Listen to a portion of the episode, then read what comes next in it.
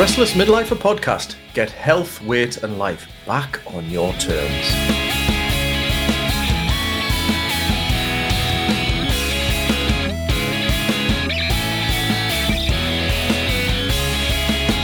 Hello and welcome to episode 81 of the Restless Midlifer podcast. Now, I've got a great interview with Jen Wilson, who is a, an advanced personal trainer with a great deal of knowledge and experience around that side, the physical, um, physical exercise and activity uh, realm, including diet and nutrition, and but also with that coupled a background in working in various uh, aspects of behavior change in public health, from smoking cessation to weight management with uh, GP referral kind of uh, approaches, that kind of thing. And that's really shaped Jen's approach to how she now works with her clients. So we, we, get into that and her approach. And we particularly talk about towards the end as well the benefits and importance, not just the benefits, but the importance of resistance training for men and women, uh, particularly those of us in middle life and beyond, because of the multiple benefits that that can give us. So stick around for the interview and uh, listen in because I think there's loads there to pick up on. Um, and again, very much in sync with the sprout sweater approach of making small but significant changes consistently trumps big big, grand, all out efforts that don't sustain. So it is about sustainability. So again, a great one. So that that's the interview. What I want to do is just really share um, a, a, thought, really, that uh, came out of a conversation with a friend of mine, a former client, Graham Mills. So shout out to Graham for this visual, which I'm now going to run with. But we were talking about health and maintaining. How do we maintain our our foundation of health um, and self care and just looking after ourselves, eating right, that kind of thing, and moving towards particular health goals, whether it's weight loss or just getting fitter, stronger, all of those kinds of things. How do we manage that when life gets full on and more challenging in the sense that there's more commitments? You know, in that midlife kind of bracket, we tend to find ourselves perhaps sandwiched between um, childcare responsibilities, even sort of late teens and grown up children. There are still potentially financial demands of support, particularly in the challenging times now, getting on the property ladder, that kind of thing can be challenging, can often fall to parents uh, in terms of supporting that as well. Understandably so, grandchildren, care duties, that kind of thing. Coupled with um, looking after and supporting our parents or relatives who may be, you know, d- developing additional health needs, um, needing additional care and support. And that juggling of those demands, coupled with a full-on life, you know, work life, full-on family lives, can mean that we can often put ourselves and those health goals and ambitions on the back burner in order to cope. And we got on talking about how do we manage that so that what we are try- seeking to achieve isn't totally undermined, at the very least, by not being as optimal in our efforts. Um, and how can we maintain at the best, you know, at the best, maintain ourselves and our health whilst we're dealing with the tough times, which may be weeks, months, even years if we're if we're juggling a lot. And where can we find the opportunities to bolster our health efforts whilst recognizing that the demands and the pressure that's put on us to sacrifice those very things can be a, a challenge.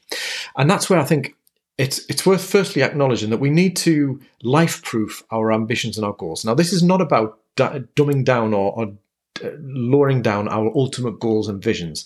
It's really important that we have an aspiration, an aspiration for ourselves going forward in terms of our health and where we'd like to be in, in all aspects of our life. I think the power of that vision and the goals that we set ourselves can be really motivational, but also shape the actions that we choose. Because if in setting those goals, the vision and the goals, we can then identify the key actions, the sprouts to sweat, as I often talk about, that move us in that direction and identify, more importantly, the stuff that doesn't move us that way that we don't actually have to do or we do out of habit, but actually it's not part of our commitments, our responsibilities, or moving us in that direction. So it's really, really important. So we're not talking about dumbing down or lowering our sense of vision, but what we are talking about is that when times are good, we're coping, we're doing well, we're on top of things, we are naturally going to bring more of our effort and motivation and energy to the game than we are when things are tough. So let's get real because often we can apply an unrealistic expectation on ourselves with that should thinking. I should be able to do this. Why should, you know, I should be able to cope, etc., etc.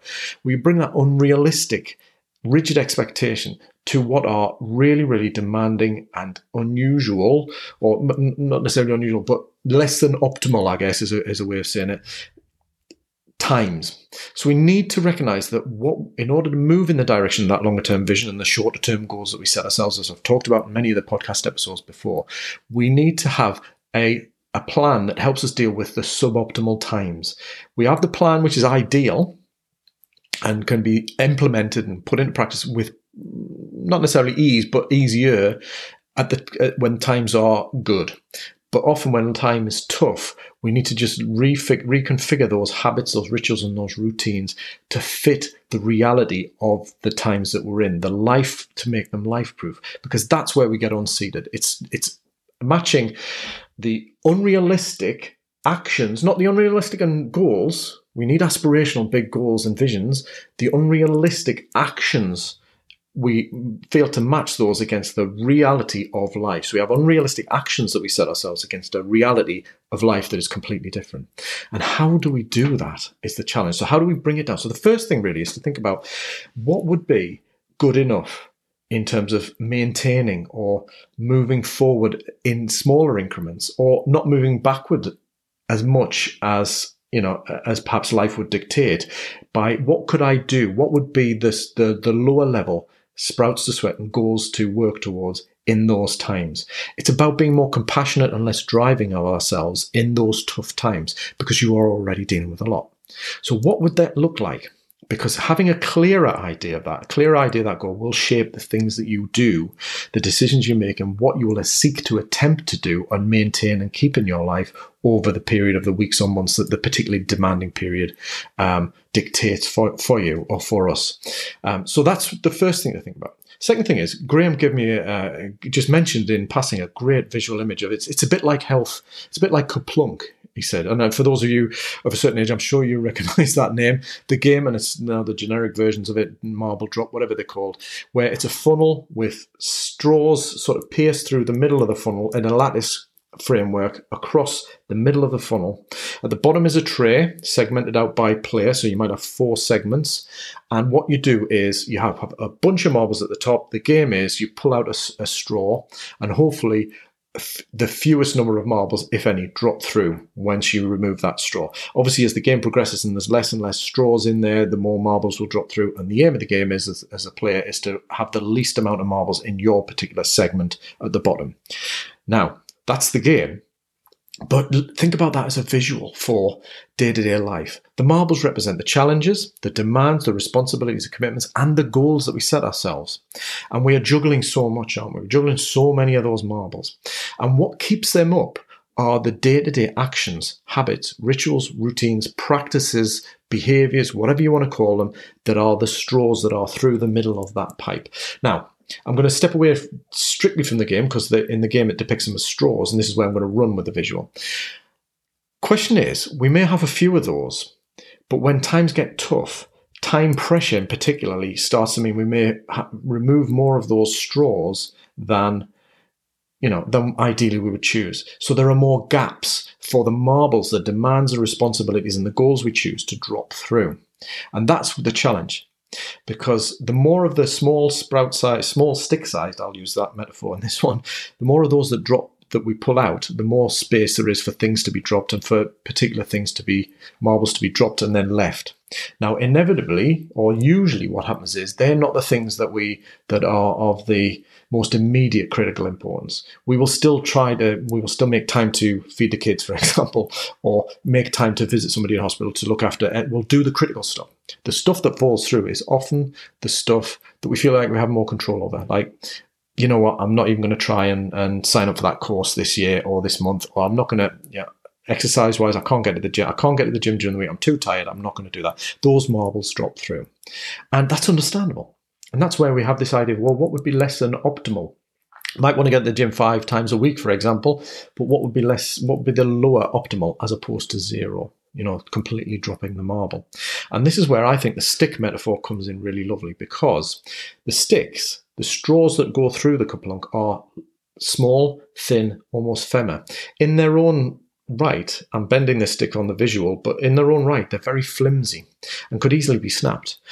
And, but the beauty of that is that one straw, one stick being removed, doesn't necessarily mean that a marble drops or many marbles drop. Doesn't make a big gap. Multiple straws obviously can lead to multiple to, to cumulative size uh, gap that's cumulative big enough for the marble to drop through or a number of marbles to drop through.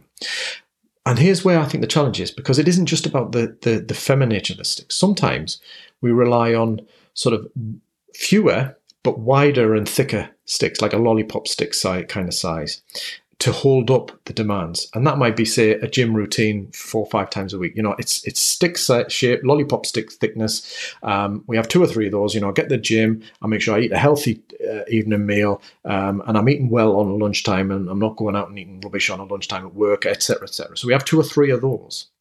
The challenge is that whilst they're pretty robust, if they're in the game, they are easy to fall prey to being removed from the game. So we might remove the gym because of time commitments. And then what you have suddenly lost is not just a thin straw like stick, you've lost a significant lollipop stick support within that framework. And that's when the bigger gaps open up. So what we're looking at here is what are some of the what what forms that middle framework, the lattice that holds up the demands and the marbles of your life. And there will no doubt be one or two of them, perhaps that gym work, the, the regular walk the dog, that kind of thing that's there. And that if they tend to be removed, they'll have a bigger impact on your health over longer term. And that's fine, that's permission to be human. But where we really have an opportunity is to look at well, what are the micro size, the smaller habits, rituals, and routines that we don't perhaps value? I often talk about the sprouts, as you know, but in this metaphor, I'm talking about the straws, the thin, Femmer like habits that seemingly don't do a lot, but when taken together with a number of straws, can form a really strong framework to your day to bolster up and hold up those marbles. So think about small but significant little habits that you can protect if you already have them in your day, that you can introduce or reintroduce in your day that can form a good framework, lattice framework for your demands and the, the goals of your life to sit upon. So that if, such that if one of those wider lollipop stick kind of habits is removed, you still have a good framework there to support you. And the beauty of this is that this can be something you don't have to have in place a hundred of those now. Over the next few weeks, pick one or two straw thickness sized habits to reintroduce into your day to day routines, your day, your week, your month, etc. To reintroduce and keep in place and see how they build into your life. It could be taking 10 minutes. I've just introduced a 10 minute morning routine where I get up. And when I say morning routine, I don't mean getting up at 4.30. I just mean get up when I get up. And before I pick up the phone, I make myself a coffee and I sit down and have 10 minutes to myself without any input. That's a straw like habit. In and of itself, it may not seem like much but it's something that, and I will report back on the effectiveness of this, that for me is like starting the day in a more positive way um, and kind of building from there. So it's kind of thinking about what are the small ones. It might be a 10 minute break at lunchtime. It might be a 10 minute break mid afternoon. It might be a strategic, healthy snack in the afternoon that is seemingly insignificant but stops you splurging or feeling really low energy and making a, a poorer decision around a meal later on in the day. So have a think about that because I think this is where the real power of the small, the power of the sprout sized, or in this case, the straw, the, the thin straw, comes into its own. It's not in and of itself going to hold up all of those marbles, but have 10, 11, and build on those and have them routinely in there.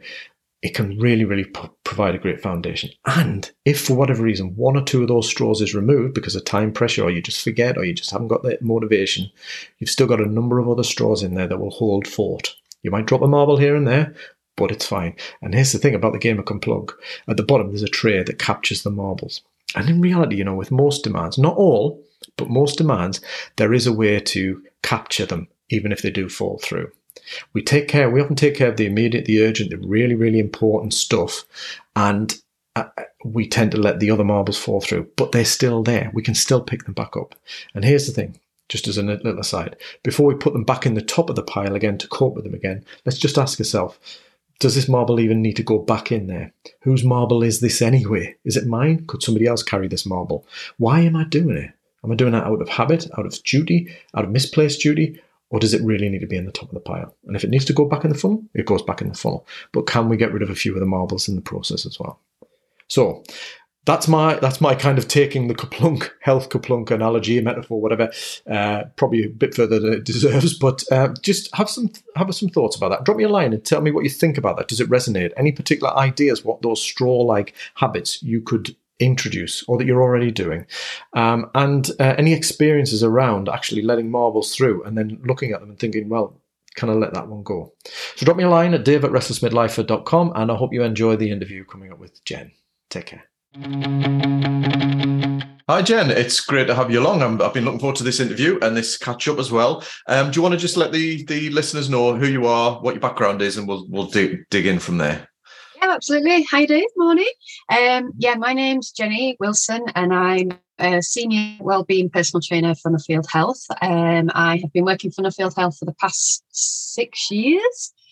Um, and then prior to that, um, worked in public health, mainly the NHS, uh, for 11 years previous to that.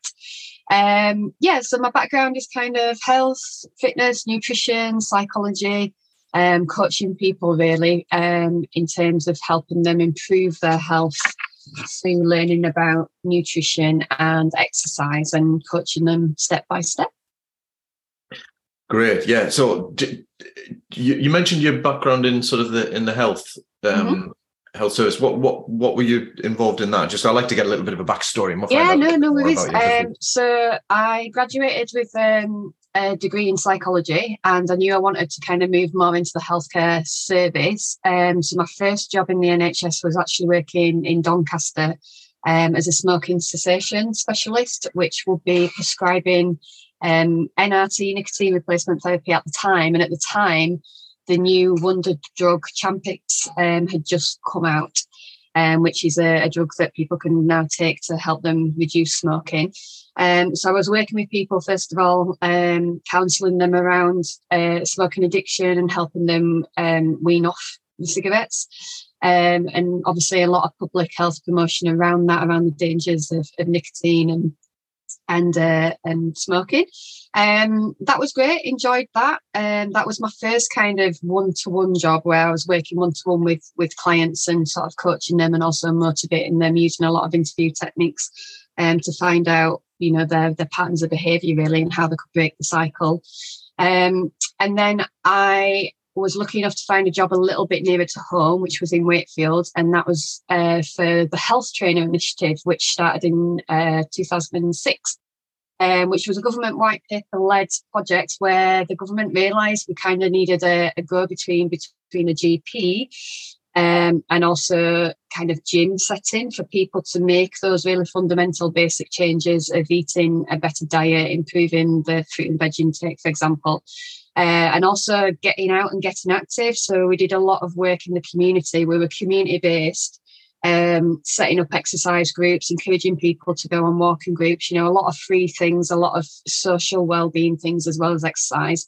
Um, and then that really developed. Really, um, we won the weight management bid to run out uh, weight management groups across the whole of the region as well um, and worked side by side with the bariatric team at the uh, local hospital for people wanting to go through weight loss surgery as well. So we kind of looked after those clients pre and post the surgery as well for the really kind of fundamental basic really of lifestyle changes around that. Um, and then the last three years I was there, um, I was promoted to work on a, a brand new project um, that was looking after women who had gone through bariatric surgery um, to, in order to conceive. Um, and the other women as well that were worried about putting on weight, whether they'd had surgery or not, um, during the pregnancy. Because up until that point, there was no such thing. There was no support really, other than kind of the general population sort of slimming world, Weight Watchers, that kind of thing. Which, when you're pregnant, um, some of it is relevant, but it's not very tailored to the pregnant client. So that was my job really. Then looking after women right from booking visit to post baby when baby had arrived, uh, making sure they were eating the right things and the right amount, as well as doing safe and effective exercise for them during the antenatal period and postnatal. Yeah. Cool. Wow. There's loads there before we even get into what you're doing. I know. I've had a colourful career so far. It's been fun. Yeah. yeah. Yeah. Yeah. Sounds great. Um, I, I guess really what there's loads I would wouldn't mind picking up to see what could be of value sort of now, you know, in terms yeah, of that yeah. experience and knowledge. When you talk about the smoking cessation, although, mm-hmm. you know, um, I often talk about, well, regaining midlife health, and it's often focused about around um, health, health, fitness and more about weight loss. Obviously, smoking could be a big factor for, for potential listeners and many people. Um, what, what were what were some of the approaches that you did with that? Because obviously you had the the the Champix, did you say it was? You had yeah. that type, but you also sounded like you had some interview techniques and uh, kind of things there that you used as an approach. And I'm just wondering, that could be useful if somebody's looking to quit smoking now, but also are there things that approaches that can be transferred across you know other domains if you like you know? Yeah. Um, definitely. What how we used to work with people um, we our service did deliver groups as well but i didn't tend to do the group work. Um, my kind of basis was more one-to-one with clients. Um, so we would be based in gp surgery so they would come to the gp still um, but then they'd see obviously they'd have a one-to-one with us which was generally an hour session um, to kind of sit and tell tell us how they've been getting on. So it was a, an eight to twelve week uh, standard kind of course of treatment, if you like, um, and that really involved it. Well, we were trained in a lot of counselling skills, so a lot of the time it was listening, which effectively a lot of counsellors do, um, and kind of help the client realise their own behaviour and maybe the the patterns of action that kind of led them to the beginning to get addicted and then the full addiction in in itself. Um, there weren't many clients that kind of went cold turkey, if you like, because um, that's not something we would have ever recommended and still not recommend. Um, so it was about the checking, obviously, the health of the client first of all before we could prescribe the right products, because there was a lot of products out there at the time, mainly uh, nicotine replacement therapy, the NRT products. Um, and depending on the level of addiction of the client um, to the tobacco, then it, that kind of greatly varied what products would work best for them, for example. So we'd have a, a questionnaire in the first session that had asked them kind of um, how soon after waking would you have your first cigarette, for example, because that is a big indication on, on the level of addiction that somebody's got. Um, and then also how many they're smoking a day and when they're smoking. Um, so things like that, that kind of question would determine whether or not someone needs to be on a overnight nicotine patch, a 24 hour patch, which is kind of a drip feed all day, every day, or whether they can go on a 12 hour patch, which is basically where they stick it on first thing in the morning and then take it off before bedtime. Um, that kind of thing. The, up until that point, there was um, a smoking cessation drug available called Zyban, um, which I know is still out there, but it's not readily used as often because of some of the side effects that it was having, uh, mainly kind of mental health effects on people, um, which led to the development of the new um, Champix drug that had literally just come out uh, within about a year of me joining that service, um, which showed to be a lot more effective and a lot safer, if you like, on both physical health and, and mental health for, for clients that were using it as well. Yeah. Yeah, cool. So, the, is it is it a case of then that the work towards weaning them off that? Because obviously, I don't have a lot of experience with that side of things. Yeah. So with the nicotine replacement therapy, it basically just replaces nicotine, obviously, that the client would be getting, not in as big amount as well as what the cigarettes would be would, would be doing. Um, but it does help. Sorry, Jen. I'm sticking with these over Stu behind. Hi, Dave. You know, For the benefits of the listeners and and YouTube channel, uh, this is Stu. Stu might might feature as a future guest on the podcast, but he's just he's just jumped in as a guest in the podcast right. now. Just come to say hi. I do apologise. Yeah. All right. A, a guest, a guest appearance. All right. See you later. Bye. Sorry. I'm not going to cut that out. I'm going to leave that in. so anyway, sorry. Anyway, sorry. Yeah. So oh, um, yeah, we were talking about uh, how it how it kind of works, isn't it? So yeah. the, the, nicotine replacement therapy would take the edge off. I guess that that's the biggest right. thing. They take the edge off the cravings. Um, there were kind of instant products that you could use when you got a craving, such as the gum, the nicotine gum. That's just basically like a chewing gum that releases nicotine through the the gum layer, um, or the spray. That people could use a spray that's again gets absorbed through your linings in your mouth, just to again try and get them through that urge for that cigarette, as well as then having patches as well. Um, some clients kind of just use the kind of instant sort of craving relief, if you like, and went without the patches, and then other people needed both, and vice versa. Um, the Champix is very different, though. The Champix is basically blocks the receptors in the brain uh, that respond to nicotine. So when somebody does have a cigarette, they don't get that rewards that um, dopamine and endorphin release that makes them feel good. Um, and also, it actually makes people feel sick a lot of the time because they can kind of taste what's in the cigarettes without the pleasure hit, if that makes sense. Right, and yeah. when somebody's become addicted to, to nicotine, then they often kind of bypass that, if you like, because of the the, the physical need of the drug, um, and they just get used to the kind of taste and the smell and everything. So Champix was very different. That worked very different to the nicotine replacement. So rather than it just replacing the drug that you become addicted to, it actually kind of blocks the effectiveness mm. of getting that feel good factor of having a cigarette. Yeah. Mm. It's interesting. Uh, um, obviously, from that, I, I, mean, if there's one or two listeners, I guess um, they may well have tried to to quit before. But I guess it sounds like that, particularly depending on how how addicted or for how long, you're going to need. It would be really beneficial to get some support in that, some some oh, informed support absolutely. around. Absolutely, would yeah. really raise your chances, I guess. Some people are cool, as you say, cool to yeah. But, but yeah sounds like there's a little bit more to it than that.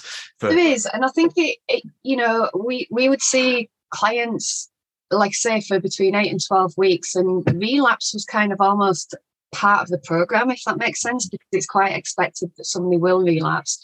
Um, no matter how determined they are, because it, it's a physical need for that drug that you're trying to stay away from. Um, some people, yeah, you're right, did go to cold turkey and are still non-smokers to this day.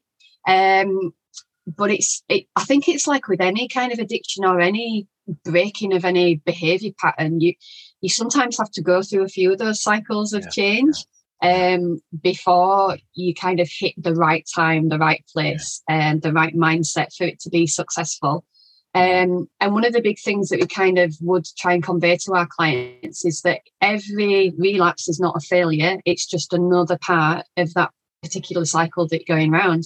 Mm. And sometimes, in order to be successful and actually quit for the long term, you have to go through a few relapses yeah. to kind of realize well, why. Yeah. Um, you know, what was it that you went out with your friends? Was it that you had that beer and then it all went wrong after that? Or was it, you know, just being somewhere familiar where you would normally have a lot of cigarettes? And you know, it's all those sorts of triggers that people sometimes don't realize until they're in the moment. And depending on the motivation at the time, depending on the mood as well and the situation, then uh, yeah, you know, we're all human. Um, you know, it happens. And to try and get uh, the clients away from the shame and the guilt of that, and to just kind of accept it and own it, but then let it go and say, okay, well, that's fine. It's happened. It's a relapse. You know, nobody's going to die. Um, but you know, this is not where I want to be. So therefore, what went wrong this time? How can I try and avoid being in that situation again or that thought pattern again? Um, and to kind of work through that. So that, for example, is a um, an example of the sort of counselling and the sort of conversations that we'd have with our clients, yeah. where we kind of really break down the cognition and the thought processes of what went on with the physical environment around them, of what went on at that time, and then how we could kind of maybe offer solutions. Because um, it's often like anything you know when you've got come to anybody with a problem it's it's often really useful to have somebody completely and utterly subjective to, to look at the situation and go oh have you thought about this? Um, and to kind of offer them solutions and talk through with them really and, and let them find their own their own way of dealing with it yeah. Yeah. Yeah, and and there's there's so many parallel. Well, it is uh, you you you mentioned it there is that you know it, it's yes, there's a physical addictive nature to to tobacco, and I'm by no means an expert on any of that, but there's the behavioral element to it, and the psychological and emotional, and the parallels to that, particularly, I guess, to the work you do now. Um, but the work you did with, um, you know, around the bariatric support and barrier, uh, the weight, the health and weight, and the supporting people going for bariatric surgery and post, etc.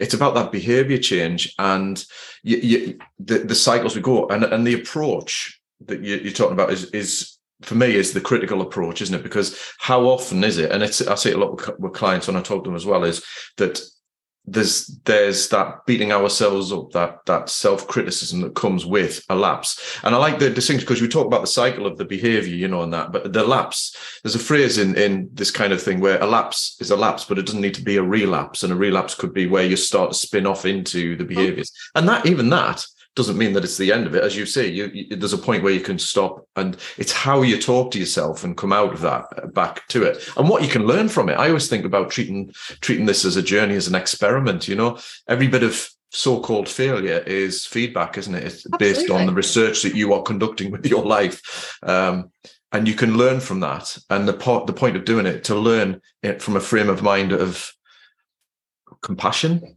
permission to be human you know that yeah. kind of thing is, is really where the power is at and i think where the transformative nature of it is. So yeah really really interesting as well.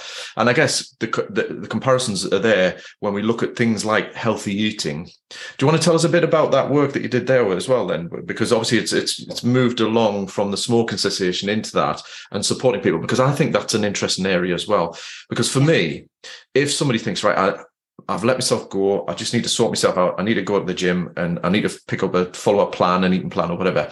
Then they're and they've got the confidence to do that. That's one thing. But there's a lot of people who are potentially in that middle ground, that no man's land, I guess, where I'm too. I don't have the confidence to go to the gym, or I just feel like I'm doing a lot in my head about who am I to think I can. And there's a lot of psychological and confidence levels things going on there. Yeah. And I guess with that, what was the work around that you, you did with people in that area? Yeah, t- to be honest, Dave, it was very, very similar. So we were really fortunate um, to have an hour with our clients. Um, and again, we'd either be based in kind of community settings or GP surgeries. Um, because once we'd been running for like a year or so, the GPs were like, oh my gosh, this is amazing. You know, we haven't got the time to sit and kind of coach somebody through um, losing weight and eating better and all the reasons why and how to do it. Um, and in my experience, quite often, and this is no disrespect to GPs, but they don't know how to either because they're not specialists in that particular area. Yeah, yeah. Um, so they kind of soon realised the value of what we did, and therefore that's why then we ended up being based a lot of the time in GP surgeries across the district. Um, so yeah, it was it was very similar. There was a lot of crossover between uh, smoking cessation and um, working with somebody, whether it be diet or exercise. Exercise, I think, is a little bit more straightforward because once you get someone doing something that they feel is achievable and sustainable and that they enjoy, which is a really big factor, mm. uh, the results kind of increase that motivation itself. You don't really need to do loads more unless they hit a bit of a bump in the road. Um, the results start speaking for themselves, not just the physical changes, but mental changes more than anything else. You know, that feel good factor. Um, with diet, though, it is quite different. Um, so, again, we'd be working with clients for up to 12 weeks. We'd offer a 12 week program. Um, and a lot of it was education. So the big thing around nutrition and fitness is getting the right messages out there. It's such a massive market. Um, and unfortunately, because it, it is often playing on people's vulnerabilities and the fact that they're not happy with themselves and they are wanting to change, that uh, there's a lot of people out there that want to make a quick buck and promise you the world and everything will change if you buy this product, if you do this. Um, so it's cutting through all the crap, so to speak, and actually telling people the science of why we need to do certain things and, and what will happen if you do that. Um, which was a lot of my job, you know, the education aspect of it but then the coaching element as well, because you can't just have the education. You can't bumbuzzle somebody with all the reasons why and then expect them to go, oh, right, yeah, I get it. Yeah, I'm going to do it now. Because if they knew that, and often, more often than not, a lot of people do know that, you know, maybe not at the level that, you know, myself would know or my colleagues would know, but they don't need to know that either. Um, but it's that kind of in betweeny. So drip feeding them the right information and why, but then looking as to, okay, so this is why now. So why are you not doing it? And as, as crass as that sounds, um, it's really a lot of the time looking into somebody's self-worth that that is the big thing um yes you know our lives are busy and everyone's got a lot going on but more often than not when i'm dealing uh, with clients back then and especially now it's no different now even when i'm in a, a gym setting and a fitness setting um it's somebody's belief um, and you know, to quote you, Dave, the, the, stories that people tell themselves about how successful they're going to be if they do try and make this change, or it's not going to work because I'm a failure because it's not worked in the past because of X, Y, Z. And it's about breaking that kind of that thought pattern and also getting them to realize why it might not work or why they think it might not work. Or actually, this time, if we change this slightly, it might work. Um, because often than not, when it comes to diet and exercise, people do the same thing. You know, they expect to do the same old thing and get different results at different periods in their life. And that doesn't work in any any other aspects of anything. So why would it work with with fitness and nutrition? You know, I'm, and I'm sitting here kind of, I'm not um, downplaying it in any the seriousness of it, but it, it, it, you know, when you see it day in day out, it, it becomes quite humorous in a way that um, us as humans tend to kind of think that way. That one kind of yeah, I need to do this, and this happened last time and it worked, so it must be me that's doing something wrong. Everyone's their own self critic um, and try and steer people away from that. And yes, get them to have that awareness of when things have gone wrong, but also maybe why. Um, and why they feel they can't do that, why they feel that this didn't work last time, and what is it, the barriers that are in the way of stopping them making those tiny bits of progress moving forwards. Mm. Um, and in terms of weight loss and things like nutrition, it's it's often that people want it yesterday. Uh, again, another brilliant human trait that's really useful. Everybody wants everything now. And I think in today's culture, that's only been amplified by the fact that we've got phones and internet, and you can just go, Oh, I don't know what that is. Oh, I'll have a look. And it's there. Um, unfortunately, our bodies haven't quite caught up with that world, and it doesn't work like that. So, again, to try and get across to somebody that things take time and it is consistency that is key um, you know, once you get someone making those small little changes rather than trying to tackle the elephant that they see in front of them, you know, that um, this massive problem that they do want to lose four stone or they do want to completely change the diet. Um, yeah, it's kind of looking at the smaller things that they can change on a day to day basis and celebrating those each week and boosting that person's self confidence and self worth and belief that, oh, yeah, I have done that. Oh, yeah, okay. Oh, well, maybe I can do that that you're talking about now next week. And once you get somebody in that cycle, it soon snowballs. And yeah. yes, relapses come during the way, and you know we've already spoken about that. That's part of it, but it's also about kind of getting that lump of grit out of the snowball and say, okay, that's your relapse. We're going to put that over there, but let's not forget this snowball's not smashed up; it's still there. We've just got a chunk missing that we need to fill back in again, and then carry on rolling it again. Um, because yeah, everyone does tend to go, oh, that's it, I've ruined it now yeah. you know, start again. Mm. And it's so often not the case. Yeah. yeah. I love that. I love the, the everything you've said there. There's a couple of things I want to pick up on as well because the snowball thing is that that's actually been used a couple of times by clients when you know when you just kind of they hit that one thing, it does snowball. And yes, there's relapse, etc. So I love that because because it is about getting into that way of mind, uh, that way, the frame of mind. You know, I call it the sprout sweater approach, and it's yeah. just the small things, but it's the self belief, and it's the. I think it's it's ironic, isn't it, that the the very thing that we need to change our beliefs is the thing that is actually creating the belief in the first place. It's like that's the difficulty and the challenge in shifting it. And yet we're amazing because we can do it. It's it's it's amazing, isn't it? That, that we can that we can actually even do that is amazing. Um, so it's no wonder that we're going to slip back into the tracks of the older thought patterns, especially when stress is on or pressure's high, etc. We're going to slip back. But the ability to step out is in itself an amazing thing when you think about the, the brain. But it is doing that, isn't it? And you're right. You mentioned about the stuff that's out there. And I think you're right.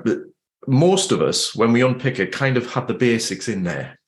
And at the very start, and probably a fair bit of the early parts of the journey, that's all we need but there is so much out there that we can it's not that it yes there's a sense of preying on you but the, the, you can create some very strong beliefs around them and those beliefs as you say they're, they're so hard to change that you know having a biscuit having a treat is a bad evil thing or having this mm. high fat low carb whatever, whatever the, the the latest thing is they're wrapped up in such claims of evidence, claims of this. It sounds good. That makes so much sense, you know, because we pick this part. So people have a lot of entrenched beliefs around certain things, as well as confusion. And I think that's where the challenge is to to pick apart. But once they get it, absolutely, it's that, yeah. and I think that's what's amazing. So yeah, yeah, it's it's um it's a brilliant thing. So I'm trying to think. Really, in terms of it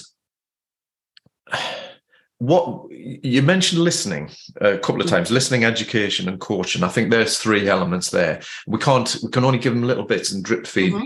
people. I think that's really useful because we don't want to overwhelm and actually but how how important do you find the listening part of that mm. mix? Uh, that is my job. Right. Yeah um do you know what? This yeah that you know every arena, whether it be the one to one, whether it be the the group uh, facilitation, because even when you kind of up at the front of a, a classroom, kind of running um, educational sessions on certain things, you've still got to obviously listen to people's response to that and listen to questions. Um, I would say obviously that kind of arena is less so. You're listening the least, if that makes sense, because you are just kind of talking at, you know what I mean? Um, but one to one work, it is listening a lot of the time, and it's been it's, it's hard. I find it the hardest part of the job, the most rewarding part of the job, but it's it is hard. And again, in this day and age, when everything's kind of instant and spontaneous, to really listen to somebody um, and to give them time to listen to what they're saying themselves as well, which I find really interesting because it's often when somebody's kind of talking about something, something, something, and then they're getting really passionate about it, and then they kind of just realize what they've said. And that happens a lot in the gym, believe it or not, because you have got the, that distraction of that they're doing something at the same time, you know, whether it be a, press up or a squat or whatever, and that endorphin release of the exercise. People tell you an awful lot. Um, and then often kind of go, oh my God, I can't believe I've just said that. Uh huh. Yeah. All right. Um, so definitely a big part of our job is listening and it's kind of an in joke for kind of personal trainers i'm sure everywhere that you know our biggest part of the job is being a counsellor for all our clients. Um, and we do get to know them incredibly well because we are that kind of um, objective person in their life that they see every week and that you hopefully build a really close you know bond with and a working relationship with. But we're not family and um, we're kind of not a direct close friend as such. It's still a working um, partnership, if you like. But we're there for that client and to get the best version of them, really, and to help them get there, but also to help them see themselves that actually they're the ones that have done all the hard work. You know, I just stand there, listen a lot of the time, but then advise them what to do and how to do it and make sure they're doing it right. But it's them that are doing all the hard work. Mm. And quite often than not, um, you know, it's it's lovely when people send you thank you cards and presents and you know text all the rest of it. Oh i can't believe it you know i've lost this much weight and which is fantastic but i always try and remind my clients well you know it's not really me. I appreciate the you know the thanks but it's you that's done all the hard work. I've just kind of listened to you half the time to hear the, the reasons why you found it difficult why you've not done so well in the past. But let them come to their own conclusions and let them find their own answers because actually everybody knows deep down what the real issue is. And it's often until they have that one person that is a constant in their life um, to really just take the time and concentrate on them and give them that hour each week or whatever it might be to listen to them. That's just having that opportunity in itself, I think, is what people need a lot of the time, just to actually start listening to what they're saying about themselves, but also to start realizing that someone's there to pick up the pieces if the wheels do come off and they realize actually why they're telling those stories in the head what they're telling themselves about. Because i think a lot of the time it's fear um, that people kind of then go there as the real reasons why because they're scared about what condition they're going to be in when they, they do pull the plaster off and go actually yeah that's exactly why i'm doing that. But you know who's going to be there to pick me up afterwards? Yeah. um, so yeah, I, th- I, think listening and kind of being there for the clients whilst they figure it out themselves, whilst I'm kind of saying, "Oh, have you thought about this?" and maybe do it this way, and yeah, that's that's yeah. that is the biggest part of the job. Really. Yeah, yeah, yeah. You're absolutely right. I'm I'm totally bought it. It was one of the hardest things I learned, and still have to learn. To be fair, as a work in progress, when with coaching, is just just shut up, you know. Yeah. um, but also, you're right. There is a magic in listening in in allowing somebody to talk it out and get it outside. So they hear it with the two ears the, the things Absolutely. on the side of their head rather than it rattling around and mixed up with all sorts. Because people do self-organize and i think that that is the essence of true coaching isn't it? But it's also i think it's it's a, a way of self-coaching. I've got a friend who tongue-in-cheek says um, you know coaching's a bit like I, it, I could just go out and talk to the lamppost and if i talk to it long enough i'll come away feeling better with some ideas. And i know he's being flippant and tongue-in-cheek but there's an element of that in that yes we need the human being and support etc but you know, the connection but i think it's just getting it out and being able to listen to yourself and that little bit of courage to let it out i think you're right that that, that can take a bit of courage um, but then organizing it ourselves and then picking the bits that work and moving on can be really, really powerful. And that's why I'm a big fan of journaling and, and reflective practice in general, you know. Um, but yeah, I think that's that's absolutely spot on, a huge one. And I, have heard that a lot from um, from from people, particularly in your profession, doing that. You know, that that, that that's a big part of it. Um, and no doubt that's that's where, without necessarily saying it, the clients get themselves get so much value out of it. Absolutely. While they're doing the, the the the whatever the exercise is. I love yeah. that. So yeah, so the listening part is part of it, but uh, again, it's that pulling together and then knowing when to feed in that judgment mm-hmm. Mm-hmm. of it. And really, what we're trying to do is get that person into a place, I guess, where, as you said, there's two there's two forks from what you're working on there. One is the exercise, which if we can get them, or you can get them to a place where they can find something that works for them that they enjoy, that the that um, is the low barrier to entry, if you like, for them to get in, then they they'll they'll sustain it. And then some round the eating is to start to spot their their own beliefs around it, they weed out the misunderstandings and pick the things that work for them in that as well, but uh, in a, a more in a guided way as well.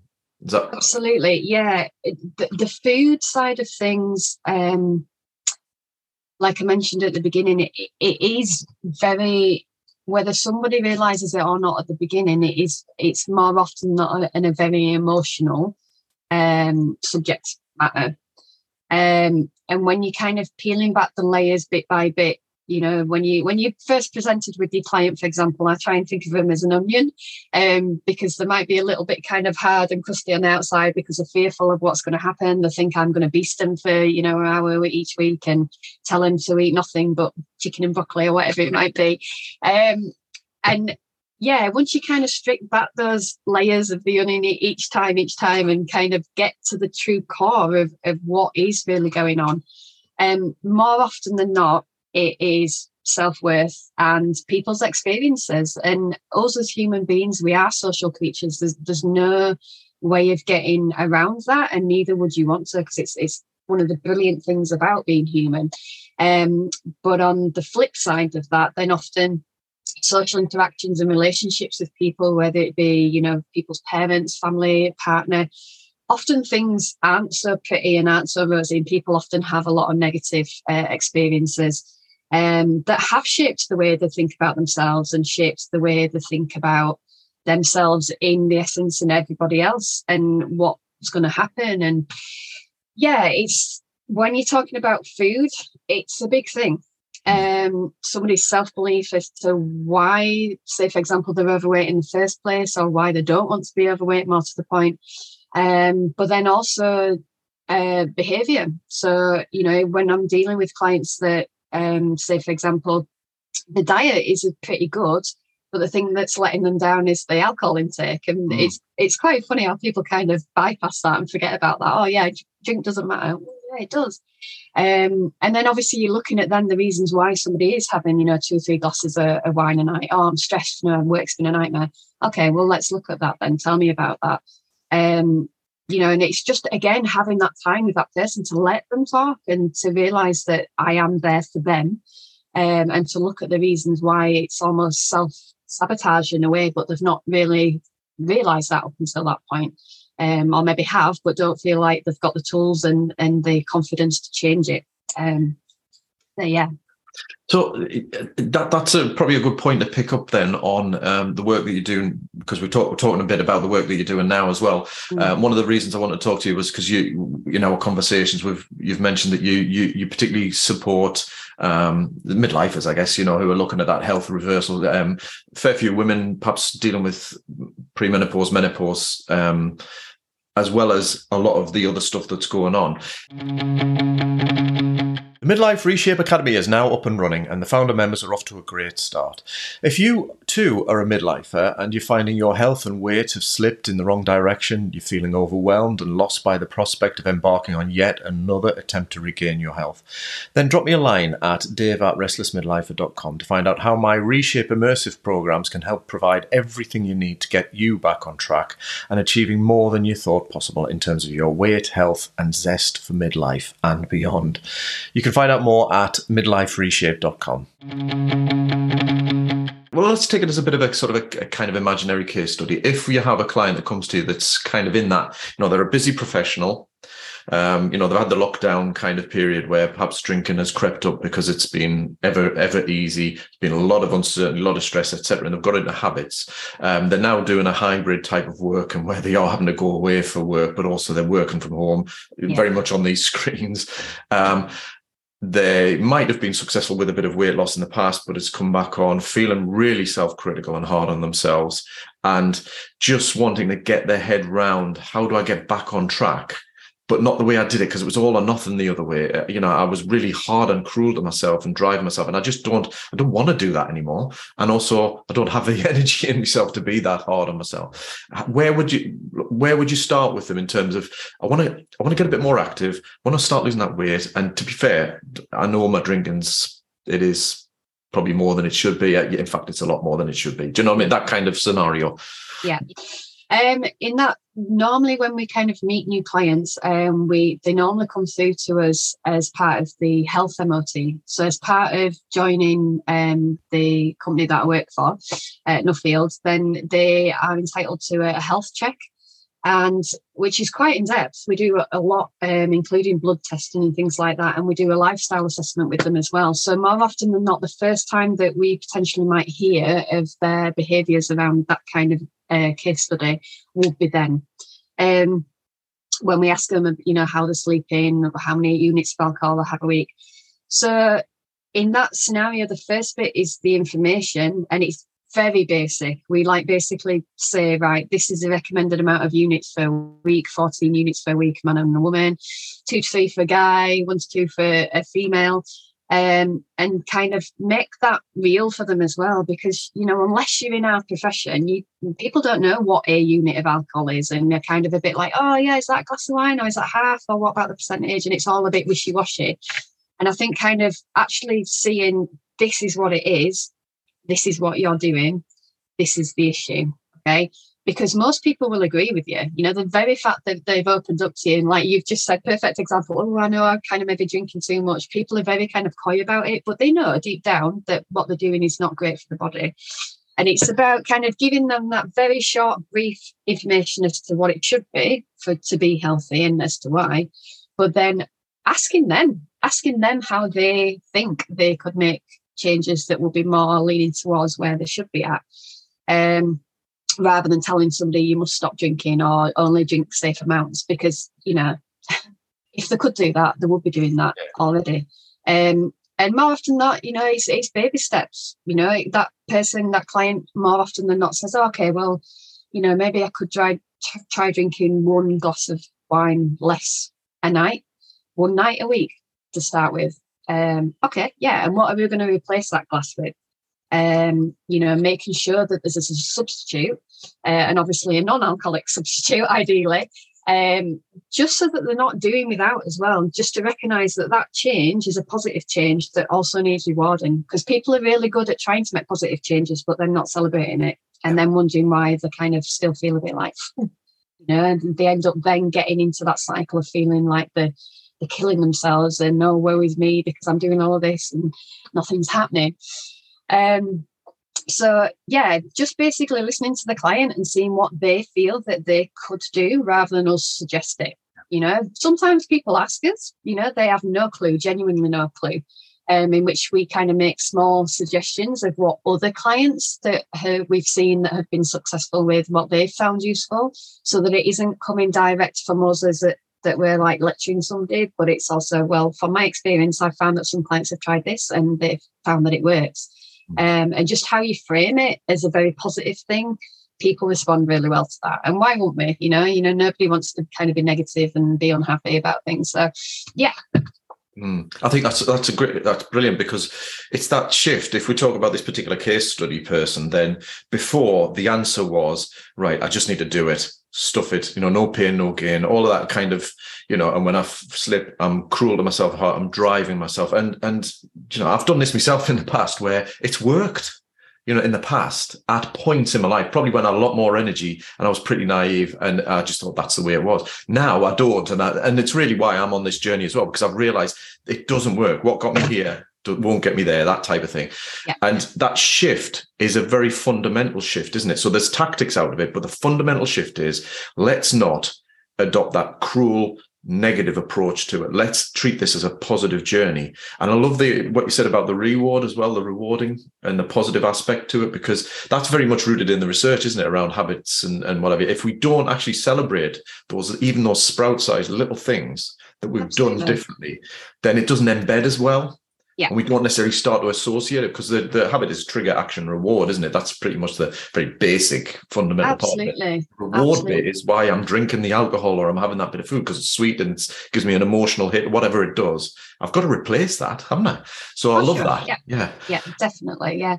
And I think what you said, Dave, about the all or nothing approach. Mm. Oh my word. Uh yeah. If that is the one thing that is still out there with, with every a lot of aspects in life, but especially with health and fitness.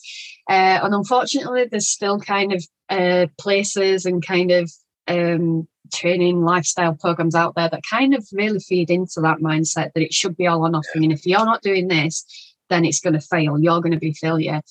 But again, that that to me is it's obvious now looking through it with different kind of spectacles, being um, doing this job for so long that that's just a business model. That's just a business tactic, you know, to make people fail so that then they think that's their fault. But actually, they they they knew what they were talking about. Oh, if I just pay another five hundred thousand pound, I'll do it this time.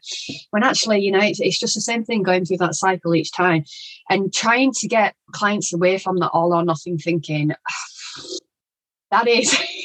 and I'm from myself as well. I've been through that cycle. I, you know, this is personal experience as well from mm. myself talking once you kind of learn to try and steer away from that yourself, you're laughing mm. because you know you, you you learn to kind of give yourself an easier ride and you know put your kind eyes in on yourself. A lot of people are great at putting the kind eyes in for other people and saying, "Oh, you know, they've all got that going on. That's brilliant that they've managed that. You know, brilliant." But that when it comes to the sales, it's like, "No, it's not good enough. It has to. Be. Oh, it's not going to work." Um, and to, to kind of get people away from that way of thinking because it, it isn't useful it isn't productive and it isn't constructive in terms of making behavior change let alone setting yourself up for success and not only when you do get that success what then yeah. um yeah. you know sustaining kind of a, a medium where it's a nice balance with the rest of your life and every other aspects of your holistic health and well-being yeah yeah yeah, absolutely. I love that kind eyes um, uh, uh, metaphor because I think it is. This is this is so often where you know you have we have the skill to be compassionate and, and caring and kind eyes to others. So we've got the skill. We just need to turn those kind eyes on ourselves, don't we? At times. So I love that. And you, you mentioned there, and I don't know if, if you want to uh, delve a little bit into it, but you mentioned that you've been through that kind of thing, and I think it's interesting because I think that can give you a perspective that means as a coach, you've got that it's not that you then say, here, you, you think you've had it hard, hard. Listen to my state. yeah. It gives you certain empathy, doesn't it? And I think Absolutely. there's a connection yeah. that you have with people or can yeah. have. Um, yeah, definitely. And I think when I think about it, um, I could get very kind of spiritual almost about it because I, I definitely feel that, you know, at a time in my life when I really desperately was unhappy with how I looked and my health wasn't great, um, actually now, as I sit here talking to you, I'm kind of glad I've been through that because I truly believe that it was just part of my journey, my life journey, to kind of get me to where I'm I'm doing now and the work that I'm doing now. Because to think about doing anything else, um, I'd really miss it. And uh, you know, I'm passionate about it. And if I can do it, then anybody else can do it. But definitely, I think to have that experience of you know, being 15 and a half stone, what I used to be, and being massively unwell from it. You know, a lot of people don't realize when they're, they're overweight just how much impact that has on your health. And yes, people talk about diabetes and cancer risk and things like that. People, I think that scares a lot of people and they just shut it off. Yeah, oh, that won't happen to me. I'll do something about it before I get to that point. But it's all the little things, you know, just the energy, the crap sleep, waking up every day feeling knackered, um, just having that kind of effort to get through each day. And f- for me, it was constantly feeling like that. and then it started getting um, like more immune issues. So I was constantly ill. Like every other month, I'd have a cold, I'd have a chest infection. And being asthmatic, that's hard enough as it is because it generally takes you a bit longer to get over something like that. Um, and you know, at the time, you know, I was brought up well. You know, my mum and dad looked after me in terms of making sure I ate my veggies and things like that, and did some exercise. Um, but I didn't really have the awareness of, of why and how much of an impact that could do until I started training in this arena and kind of doing the, the certificates and things that I've done. And then for me, I'm I'm very much kind of um, like a scientist way of, of thinking. You know, if I understand the concept of why you should be eating your at least five portions, well, 10, 10 portions of fruit and veg a day, if I understand why rather than just being told to do it, then it's like, oh, okay, right, yeah, so I get it now. All right, so maybe I will try and add a few more veggies in, you know, and that's a very kind of small example, if you like.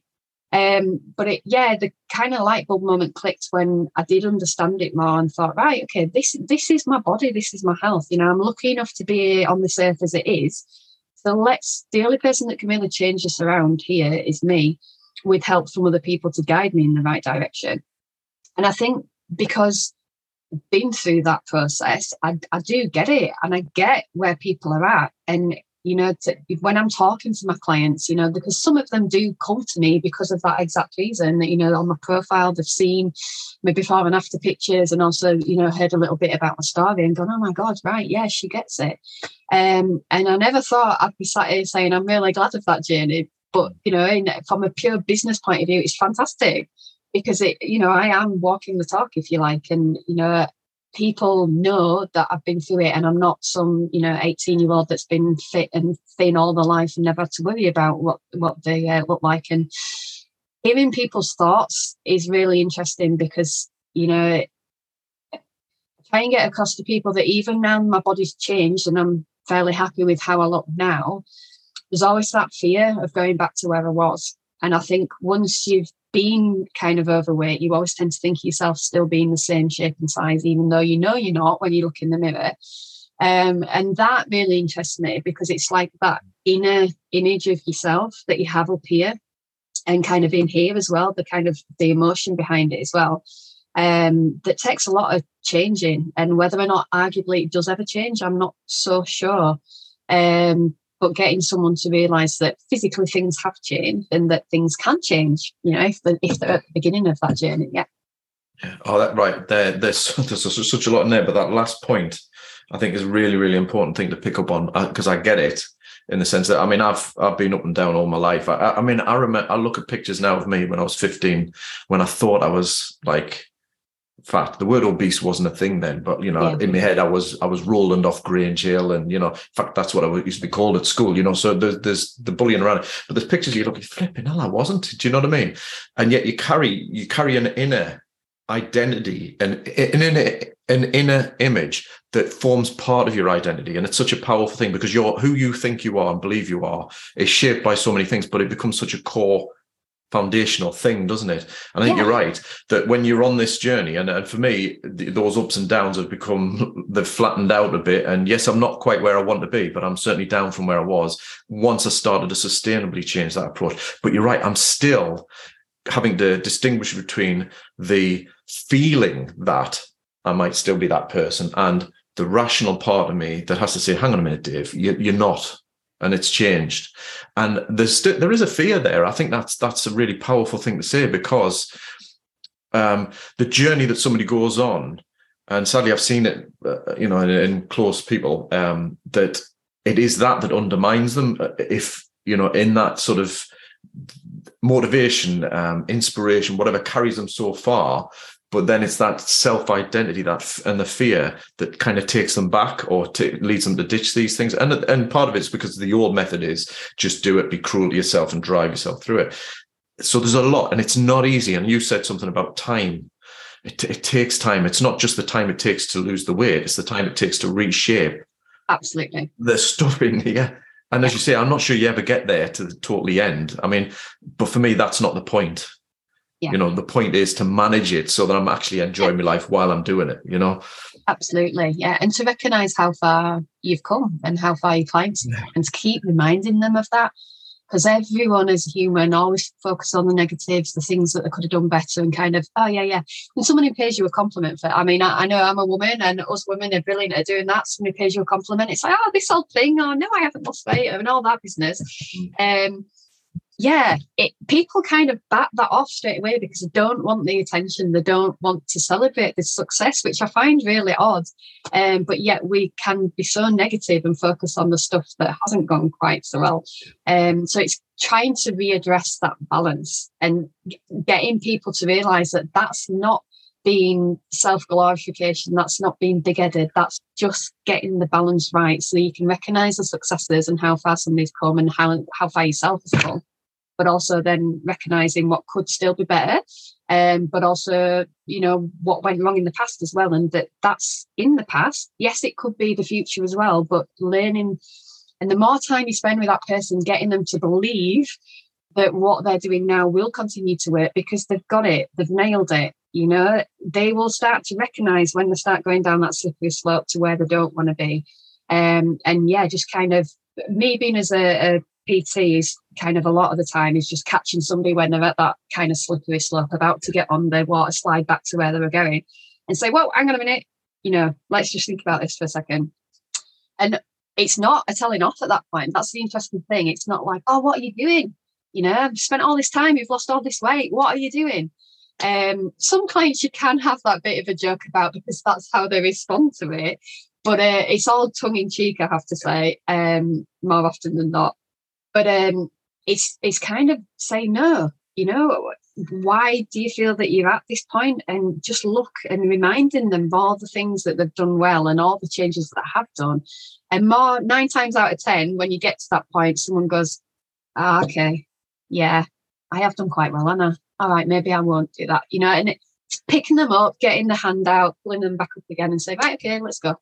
And you know that that is the the change and that's constant you know no matter how successful somebody's been no matter how well into the achieving the goals they are um, that is a constant thing i guess for every day that you're alive is a new set of experiences and not all of them are positive. So yeah it's about being there for people through everything really yeah yeah, it's ironic that it can be quite comfortable and comforting to step back into the, yeah. the, that costume that was the the, the identity Absolutely. that you have. But yeah. you're right. Sometimes you need to realize that it's comforting as, for, but it's it's only comforting because it's been familiar.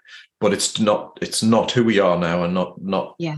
It's not doing us any good. But sometimes we just need to to either remind ourselves, or as you say, have that coach friend, somebody that we can just confide in that that says the right thing, doesn't kind of indulge the the the the identity, but moves yeah. you on. And I, I, do you know what? It's really interesting is that because one thing I've, I've noticed over the years of, of training people is, and it, it's a really simple thing, but for people that have been not happy with the body image for a long, long time, they get stuck in a certain way of dressing, which is more than often than not usually very baggy clothing to try and hide that they're not happy about how their body looks.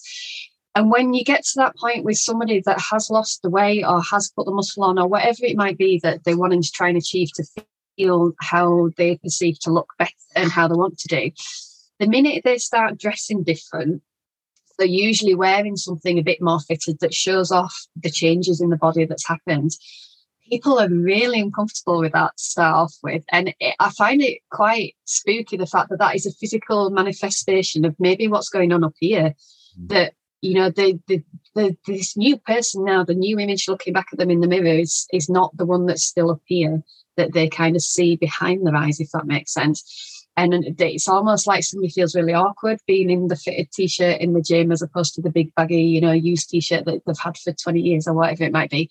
Um, and i think working with clients, it's really lovely when you kind of see that transition change and that then the weeks as the months as the years go forward that actually then they then start owning that t-shirt and then the t-shirt gets a bit tighter and then the shorts come out and whatever it might be.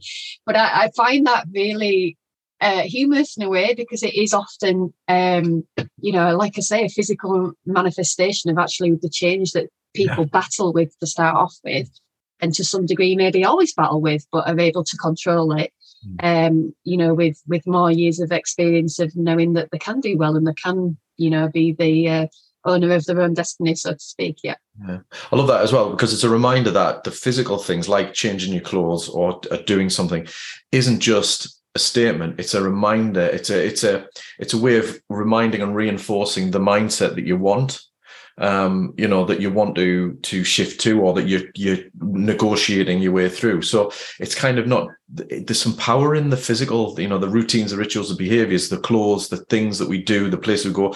You know, I'm trying to think. What one of the things I, I would kind of when I shifted was, um, you know, I've got to go to the gym. I've got to do this, or you know, I'm, but I'm not really the kind of person who does it. Whereas now I am the kind of, I, I, I go to CrossFit. I am, I do CrossFit. You know, it is me. You know, it is who I am, type of thing now.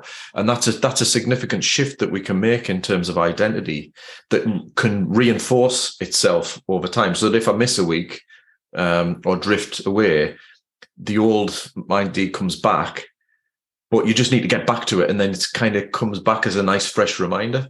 Yeah. So yeah, Absolutely. It's interesting. One of the things I wasn't, I'm conscious of time here, but um, one of the things I did want to touch on um, was because um, I think we've covered loads there and it's great. Is um, just from your experience um, in terms of resistance training as a trainer, the value of that. Mm for midlifers in general, because for me it's about recognizing that you know strength over as as we move on in age sort of naturally would diminish, and we need to counter that and and where we can improve upon it. But in particular for females as well, because it's it's come up a couple of times where it's that kind of perception of like it's not for me i don't want to be that look or whatever you know and obviously as a bloke there's only so much i can say around that but um, i understand that there's a value for, for our age group, if you like, in the resistance training. So do you want to give us your perspective on that? Yeah, absolutely. Um, and I'm I'm only smiling as you say that because I had this exact example yesterday. Right. um, yeah. Okay. So um, as we age, naturally, obviously, lots of processes start changing in the body from a hormonal level as well as a cellular level. Uh, and one of the things is uh, muscle mass. So lean muscle mass. So when I'm talking about lean tissue, I'm talking about muscle tissue. Um, now, for both males and females, once we get past the age of around about 40, there is a natural decline in muscle mass. So the muscles that you have begin to get smaller, begin to get slightly weaker if you don't stimulate them. Um, and that's just the lovely part of aging. Yeah, one thing to look forward to. Um, however, all right, um, resistance training is key with that um, because if we get clients doing the right type of resistance training for the right frequency for the right amount of time each week, then that natural decline can actually be limited uh, and stopped in the process, if you like. Um, so you would still continue to lose a bit of muscle over time, but the amount um, is negligible because somebody, even despite being older, um, can still grow muscle, and that's the one of the amazing things about the human body, body, which is just amazing. That no matter what the age, you can still grow muscle. So you know you can't fight the process that is going to naturally happen to you with age but you can certainly reverse it to some extent and also carry on growing muscle as well. Um, for guys that's really important for hormone uh, metabolism. You know things like testosterone rely on muscle tissue to, to function correctly. Um, so mood a lot of the time for for men kind of 40 plus is a, is a big thing um, whether it be sort of emotional psychological issues that are causing the mood change or whether it be purely the physical thing it can be you know men joke sometimes to me about having a male menopause, but it does happen. You know, there is that hormone shift and, and a change in the, the body, especially with the muscle mass, that I think for some men um, is noticeable to them, massively so, and that it's quite fearful and they don't like it.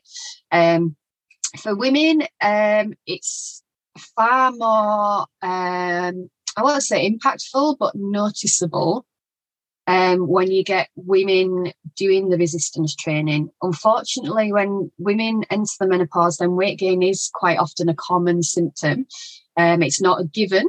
Um, same as pregnancy. When I work with a pregnancy client, um, you know, it's not always that people will gain a lot of weight during pregnancy. And the same thing for menopause. It's not always that someone has to gain a lot of weight through menopause, as long as they alter the training. And part of that is doing the resistance training. So helping women to build more lean muscle tissue um, helps them regulate the hormones, but also helps them resist future weight gain.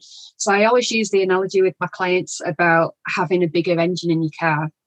You know, if you go from having a 1.4 Fiat Panda, for example, to a two litre engine sports car, um, you're going to burn far more fuel in the sports car Same thing with bodies. Yeah, the more muscle tissue that you can pack on and increase internally, the, the higher your metabolic rates, the more calories you burn just at rest, like we are now talking to each other. So that is one thing, even with my younger clients, you know, the sort of 20s and 30s, um, I try and get them towards the resistance training because not only is it so beneficial for weight loss there and then, but for the future. If I can get a lady to pack on as much muscle as possible, uh, whilst that process is at its prime, if you like, when you're younger, that's only going to help make things a lot easier as they do enter the midlife um, section. And for those that are already in the, the 40 plus category, then yeah, that can still happen. We can still help somebody grow muscle. And the more muscle that they've got, then the leaner somebody becomes. Because um, a lot of people don't realize, you know, you can have two people the same exact weight, same height. Um, but one will have a lot higher percentage body fat than the other and therefore look completely different. Yet they might weigh exactly the same because the other person's got a lot more muscle tissue than body fat. Um, and it's about getting women to realize that if they do do the resistance training, um, they're not going to look like I don't know what they think they look like, like she humans and Arnold Schwarzenegger, which is kind of the, the stereotype that I get told a lot of. Um, you know, I don't want to look big. I'm already big. I don't want to look bigger. It's like you're not going to look bigger. And to try and get that across to, to women that you know, it's it's not about looking like you've just stepped out of uh, you know the beach in Miami or wherever it is. Um, it's actually about fat loss a lot of the time. And I think our history and culture of fitness um, in America and also sort of the Western um, is I'm thinking like of the 80s, like the Green Goddess and stuff, all the aerobic stuff, loads of loads of cardio. You know, yeah, you want to spend an hour on the treadmill each day, you want to go out and do your marathon training. That's how you lose weight. Okay, might have worked when you're in your 20s and 30s, but once you hit that 40 plus mark, it ain't going to work. And it's actually going to do you more damage than good because it's going to make losing body weight harder. Um, so, yeah, definitely resistance training is the key. That is what I would say to any client at any time in their life, but especially midlife for males and especially midlife for, for females as well. Yeah.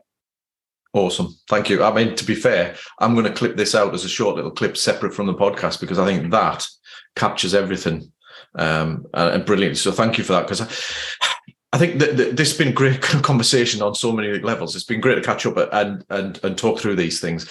But for me, for any listener out there, uh, if they're at the stage where, and it doesn't have to be an age thing, it's that point where in life where you go, hang on a minute, what am I doing? yeah. What you know, there's got to be more life to this, and what am I doing to myself? And that could be just purely psychological, but often it reflects in the physical state as well, you know, whether I'm drinking too much, etc.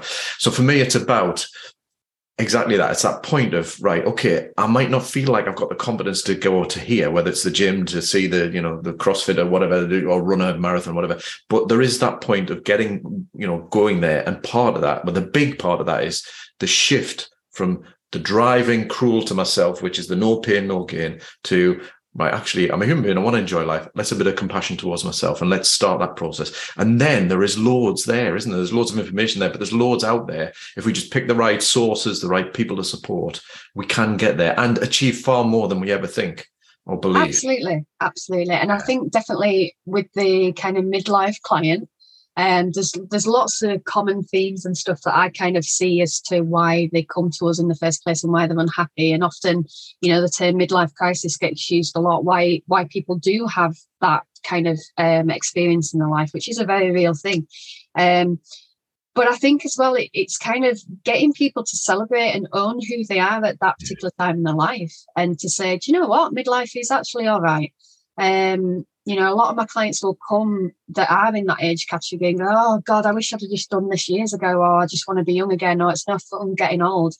And to me, looking at these clients and looking at the particular successes that that age group tend to have, oh, it's a fantastic period. I mean, I know I'm slightly biased because I'm hitting nearly the big four myself. However, this is the this is a positive thing that I'm telling myself. Um, it is positive. You know, if you know, if you ask the question to my clients, oh, well, did you know everything that you should know in your 20s? It's like, oh, no. Okay. Where would you be now if you still carried on doing what you were doing in your 20s? Oh, God, no, duh. And it's often that cringe factor that people have. So, again, what I try and get across to my clients is, you know, being in the midlife period is a fantastic place to be because it's, you can do the right training to make yourself feel 20 years young physically but then have 20 plus years of life experience. And to me, that's a no brainer. You know, you're not daft, you're not stupid anymore like you might have been in your 20s you realize that you know you are mortal and things can go wrong but yeah. you've all but you know yeah. turn that frown upside down and, and to get people to realize that things you know if they're unhappy with the health at that point or things are starting to creep up on them and and manifest in terms of risk of diabetes and things like that that it can be reversed you know doing the right training but the right type of training and right type of nutrition is different to what they would have been doing in the 20s and 30s and should be. And it's getting people to realize that and then they start to have the success and, and, and celebrate that. Awesome. Yeah. And that's probably a brilliant way to finish uh, because I think you're right. It is about reframing what midlife means to you as part of that whole journey. Because um, I wouldn't trade it. I wouldn't go back to the to the mind that I had back in the day, you know, the the, the torment that I had in terms of creating myself. Absolutely. Um, yeah. And you're right. You can turn that health around. And, you know, I've spoken to so many people where it's never too late. You know, mm. the, there's, you know, people who've got significant amounts of weight loss or significant health issues or both. Do you know what I mean? Um, they have done it. They can. So we all can in our yeah. own way. Uh, on our own unique journey. So I love that. So thank you very much for your time. That's all right. it's, it's been, been awesome. It's been great. Um, if, Fabulous just for listeners, if um, if you want to check out any more, there'll be some more information and links in show notes. If the, is there any particular, um, do you want them to reach out to me if they have any questions or contact, or is there anything anywhere that you'd like them to get in touch with you? If you want to shout out an email, um, yeah, absolutely. Like um, if anyone wants to get in touch with me, uh, then my email address is Jen Wilson uh, capital letters pt at gmail.com. Um, or you can also visit the Nuffield Health Wakefield website. Um, you will find my profile on there where you can have a look on there and, uh, and purchase personal training. Um, if you wish to come see me in person at the club, if you're local to where I live, and if not, do not worry. Um, just get in contact with me, uh, email, uh, and I will give you a call back, and we'll we'll go from there and see how I can help. Awesome, great. Well, thank you so much for your time, Jen. Thank you for listening. You'll find all show notes, links, and resources mentioned at midlifereshape.com forward slash podcast. And it would mean so much if you could spread the word to your fellow restless midlifers. Share the show and links, and if you aren't already, subscribe to the show in your podcast feed of choice. And one more thing. If you enjoy the show, it would be great if you could rate it by visiting midlifereshape.com forward slash review. It would mean so much, and I may even give you a shout out in return. And a quick final thanks to production assistant Karen North of North VA, and for the music, which is called Silver Star by the awesome Logan Nicholson of Music for Makers at musicformakers.com. Take care for now, and don't forget you really can reshape your midlife health and rekindle that spirit of adventure.